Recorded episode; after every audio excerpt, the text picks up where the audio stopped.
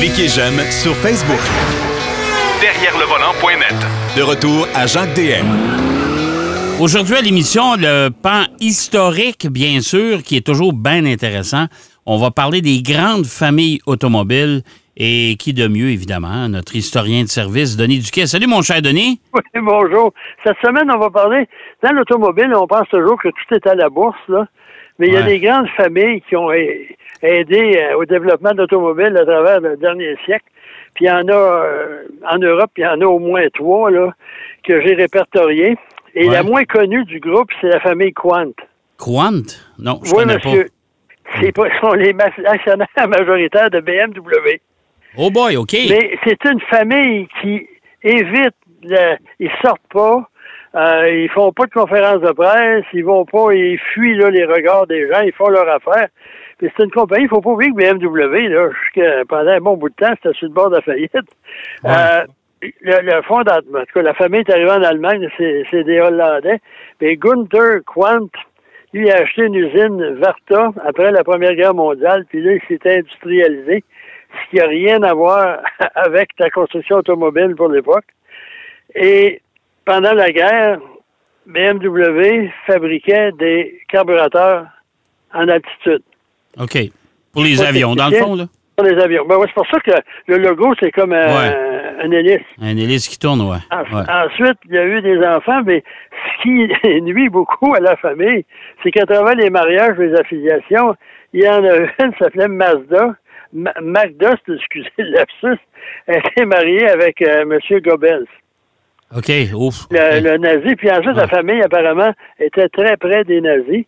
Même euh, Harald, lui, était sur le comité de relance économique euh, des nazis. Oh. Bref, la famille s'installe dans l'automobile, puis dans les années 30, BMW, c'est pas tellement gros, puis les Quants sont pas tellement actionnaires euh, majoritaires.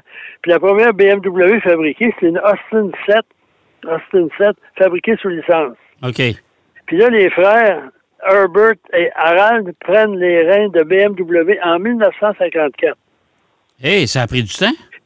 Oui, monsieur. Puis, en plus de ça, euh, la compagnie allait très mal. Puis là, on envisageait de, d'être euh, avalé, si on veut, Ouais. par Daimler-Benz.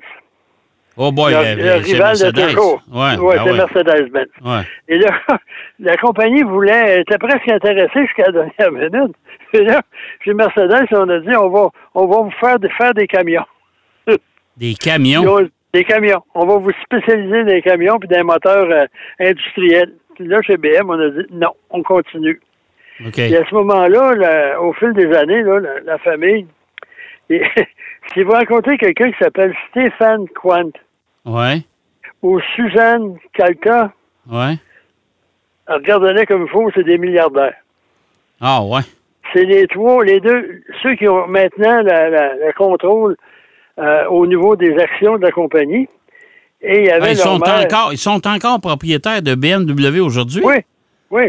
Puis Oh. même Johanna Quant, là, moi, je l'ai déjà rencontrée, c'est une ancienne secrétaire qui s'est mariée avec M. Quant, mais elle a appris, quand il est décédé, elle a hérité des, des actions de son mari. Ah, mon C'est Dieu. elle, qui a fait c'est elle qui a fait progresser la compagnie. Sérieux?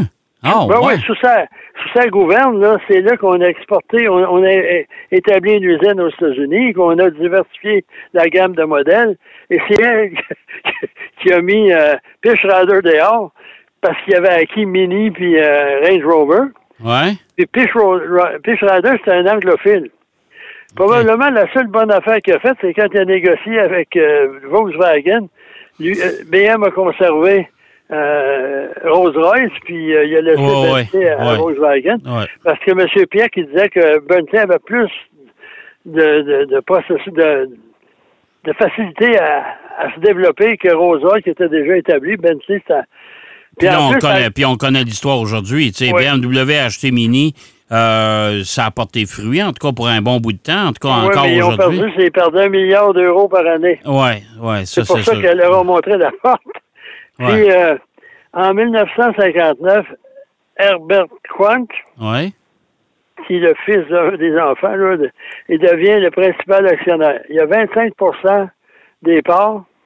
OK. Et Stéphanie Quant, elle, elle en a 12% Et c'est encore eux autres. Ils sont encore Oui, là. oui. Oui, oui, ils sont, sont là. Mais par contre, ils ont été, ils sont chanceux parce qu'il y a eu des, euh, pendant la guerre, ils ont, ils ont utilisé dans leurs usines qui travaillaient pour l'effort de guerre, comme tout, Ben ouais. toutes, les, toutes les compagnies allemandes, on peut pas, hein, euh, qu'il y avait des, des, des esclaves qui travaillaient dans leurs usines, euh, qui étaient de connivence avec les nazis, etc. Puis même la compagnie a subventionné une recherche là-dessus qui a confirmé les avancées du, du film en disant ben oui, mais là, c'est plus on n'est plus là, puis c'est pas nous autres, puis on est une nouvelle génération. Puis la famille Quant, c'est pour ça que c'est assez particulier, parce que c'est pas un holding, ils ont des actions de la compagnie, puis ils sont euh, directeurs sur le bureau de direction. C'est très compliqué, les structures des pays. là. il y a un bureau de, de surveillance, ensuite la direction, puis ensuite les actionnaires qui se rencontrent. Soit dit en passant, là, la compagnie Porsche qui est maintenant euh, intégrée à Volkswagen, Ouais. pendant un certain temps, c'est incon, pas inconduisible, mais impossible à gérer parce que les, les Pièques puis les Porsches, ils se prenaient quasiment à la gorge à chaque réunion du conseil. Ah bon? Un disait blanc, l'autre disait noir. Les, les directeurs généraux se succédaient, démissionnaient un après l'autre. Ça Bref, bon c'est ça, la famille OK. Quant, on n'entend pas parler, mais très importante. Puis BM, c'est vrai, ils font leur affaire. Ils sont pas... euh, Ils sont la- assez la- discrets. Honnêtement, je les Oh, ouais. trouve assez discrets. Parmi Ouais. les constructeurs allemands, là, oui, ils sont discrets. Ah oui. Johanna, là, qui était là, c'est elle qui a permis, sous sa gouverne, de doubler les ventes. Wow! C'est même pas pire, là, ceux qui ont des préjugés contre les secrétaires. hein. Souvent, hein, dans les grandes compagnies, c'est la secrétaire qui gère la compagnie, parce que le patron, il joue au golf puis il fume des cigares. C'est Bon, vrai. Bon, OK. Une autre, une famille très, très, pas très célèbre, c'est Oui, la famille Agnelli, oui. propriétaire de Fiat. Ça aussi, Ouais. une famille, elle, là, elle, elle- est souvent à l'avant-plan. Fiat a été construit, pas construit, mais euh, inauguré en 1899. Quand même. Oui, Hein? monsieur, avec Giovanni Agnelli. Oui. Ensuite, euh, c'est la fabrique italienne automobile de Turin, le Fiat, c'est ça que ça veut dire en français. Ouais. Ensuite, il y a eu deux fils. Il y a eu euh, Eduardo, Oui. puis le fils d'Eduardo, c'est un autre Gianni. Après ça, en succession, le plus connu, euh, c'est euh, justement Giovanni. Oui. Gianni, c'est-à-dire l'avocato, qui est décédé dans les années 80, quelque chose de même. Et lui, en Italie, là, il l'appelait l'avocat parce qu'il étudiait en droit. Puis quand lui, il se prononçait ou il allait quelque part, là, les journaux en parlaient, l'avocato italien. C'est-tu lui, c'est Elle est là. lui, c'est-tu lui qui a pris la décision d'acheter Ferrari? Probablement. Oui. Parce que ça, là, c'est une action individuelle, ça. Le groupe Fiat, là, le Ouais. groupe, euh, c'est-à-dire le groupe Agnelli, avec le petit-petit-fils du, du fondateur, c'est John Elkann, qui est le fils d'une Agnelli. Qui est marié à M. Elkann. Et lui, c'est le président, c'est celui qui gère la compagnie, le fonds de placement Exor. Les actions de, des Agnelli dans Stellantis, entre autres, c'est Exor. OK. Ils ont 27% des actions de Stellantis. Puis à un moment donné, avec ventes, des, des- des- des transactions boursières, Fiat vendait de moins en moins d'autos. La famille Agnelli s'enrichissait du double. Hey boy, OK. Parce qu'ils vendaient des compagnies, en acquéraient d'autres, la revendaient. Puis quand, faut dire qu'ils ont réussi un coup de maître, quand ils ont acquis Chrysler, Jeep, Dodge, Ram, Oui. ça a été donné, ça. Oui. C'est vrai. quand on pense aujourd'hui que Jeep, ça vaut, c'est ça qui vaut la, la, la valeur RAM aussi, ils se défendent très bien, là. Ouais. Chrysler Dodge, mais ça, eux autres sont en, en attente. Ouais, Stellantis, euh, en tout cas, avec les résultats de vente, là, je vais te dire, même si Jeep, ça vaut bien de l'argent, euh, c'est c'est pas, c'est pas facile là, là. Hein? Non, mais euh, il y en a beaucoup aussi qui, qui, qui ont des problèmes là, de, de Ouais. vente aussi. Mais Ouais. bref, la famille Agnelli, c'est encore la famille dominante là, dans le monde de l'automobile, du moins en Europe. Ils sont encore actionnaires dans, dans Fiat. Oh Dans oui, Stellantis. Ils sont Oh encore, euh, con- Oh ils oui. contrôlent encore. ils contrôlent Fiat, ils contrôlent Stellantis dans un certain sens. Ouais. C'est Tavares qui est le, le, Le, le gérant, grand patron, ouais. Le, grand patron. ouais. Puis ensuite, c'est un des Agnelli qui, euh, celui qui... Il y, a un des, il y a un des Agnelli qui dit à Tavares, tu vas faire ça ou tu feras pas ça. À peu près. C'est plus Ouais. John Elkham qui en parle, c'est mon oncle. Ouais, ouais. une famille, là, quand on parle des Agnelli, ils sont impliqués dans, un paquet de, de, de choses, là. Puis quand ils ont engagé l'Italo-Canadien, qui est décédé... Monsieur Marchione? Machione, là. Sais-tu pourquoi ils l'ont engagé? Pourquoi? Parce que lui, à un moment donné, c'est un comptable, lui, il est allé gérer une compagnie euh, chimique Ouais. en Suisse. OK. Puis là, il l'a fait prospérer, puis les Agnelli, ils ont dit, on l'aime, lui, parce qu'il a congédié la moitié du personnel, puis il a doublé les ventes, puis il a triplé les bénéfices. Ah, OK. Il était à Motiga. Puis c'est lui qui, euh, Machione, qui a, qui a négocié avec le gouvernement américain Pour, pour euh, que euh, l'autre lui con- il- il- il convainque de leur céder avec Chrysler qui est Ouais. en faillite. ouais, c'est Fait vrai. que- C'est vrai. Ensuite, une famille que moi, je savais pas qui, qui- qui était encore impliquée, c'est la famille Peugeot. Ça, je pensais qu'ils étaient plus là, eux autres. Non, ils sont encore là. C'est parce que c'est des familles qui sont pas à la direction comme telle, qui sont pas impliquées, mais Ouais. qui sont actionnaires. Ça, Ben, comme les Ford. Les, les Ouais, Ford. ouais. Il y a encore des Ford de, de, de- Oui, mais euh, le Ford, le grand patron de Ford, c'est un monsieur Ford. Ouais. Ouais. Tandis que Peugeot, ben là, sont associés euh, euh, avec Stellantis. Ouais. Puis la famille Peugeot, contrairement aux Agnelli, eux autres qui ont perdu du, du pouvoir, c'est une compagnie, c'est une famille industrielle, puis euh, les origines remontent au 18e, 18e siècle. Ce sont des protestants luthériens. luthériens. OK. Puis en, 1880, en 1888, la compagnie s'est installée en France. On a procédé à, la- à- à le, le textile, différentes choses, la production de, de pièces en acier. Puis en, 19 en 1888, on produit des vélos que l'on fabrique encore, là, les vélos Peugeot. Ouais. Ouais. Et ensuite, en 1890, les premières voitures Peugeot avec moteur Daimler sont produites. OK. Puis à ce moment-là, la famille contrôle de tout en tout. Euh, puis avec la, euh, la formation de Peugeot Citroën, le PSA, eux, ils ont abandonné la direction dans un sens. Ils sont restés juste actionnaires. Puis en 1929, entre-temps, ils ont fondé un holding diversifié. OK. Puis à ce moment-là, ils sont trois frères Peugeot qui se séparent. Là. Un, c'est les industries, l'autre, c'est l'investissement, etc. Et quand il y a eu la- l'union pour créer Stellantis, eux autres, ils ne sont pas objectés à la fusion. Il y aurait pu. Mais ça a fait qu'ils ont perdu, ils ont 17% des actions Stellantis. Puis à ce moment-là, contrairement aux Agnelli qui en ont profité, à ce moment, ils sont encore là. sont- euh, puis même, euh, ils, étaient- ils ont leur mot à dire. Mais quand, par exemple, euh, on a acheté Opel, Ouais. on, les, on leur annonçait ça le jour de, de l'annonce. On les a pas consultés. Ah bon, c'est le fun, ça.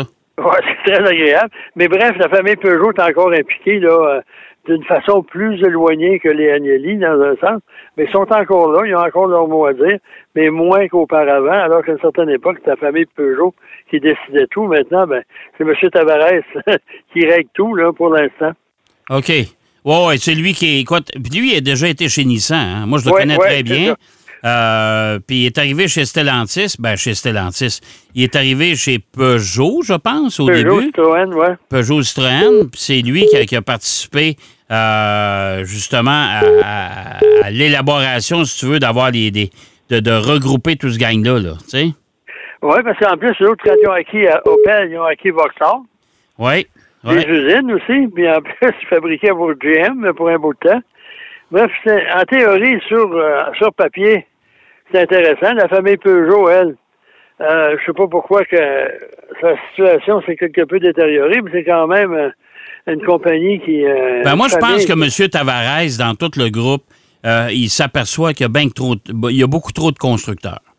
Et là, il est en train, il a donné des, des, des avis finaux là, à certains, là, comme Maserati lui a dit Vous avez 10 ans, vous revirez de bord. Là. Puis euh, Alfa Romeo, pareil. Là, puis si vous ne faites pas de job, c'est merci, bonsoir. Il vient, Lancia. il vient, Lancia, pareil. Il vient de fermer une usine de moteurs euh, en Europe. Euh, il a décidé de quitter tous les salons de l'auto en Amérique du Nord Ouais. euh, parce que ça coûte trop cher.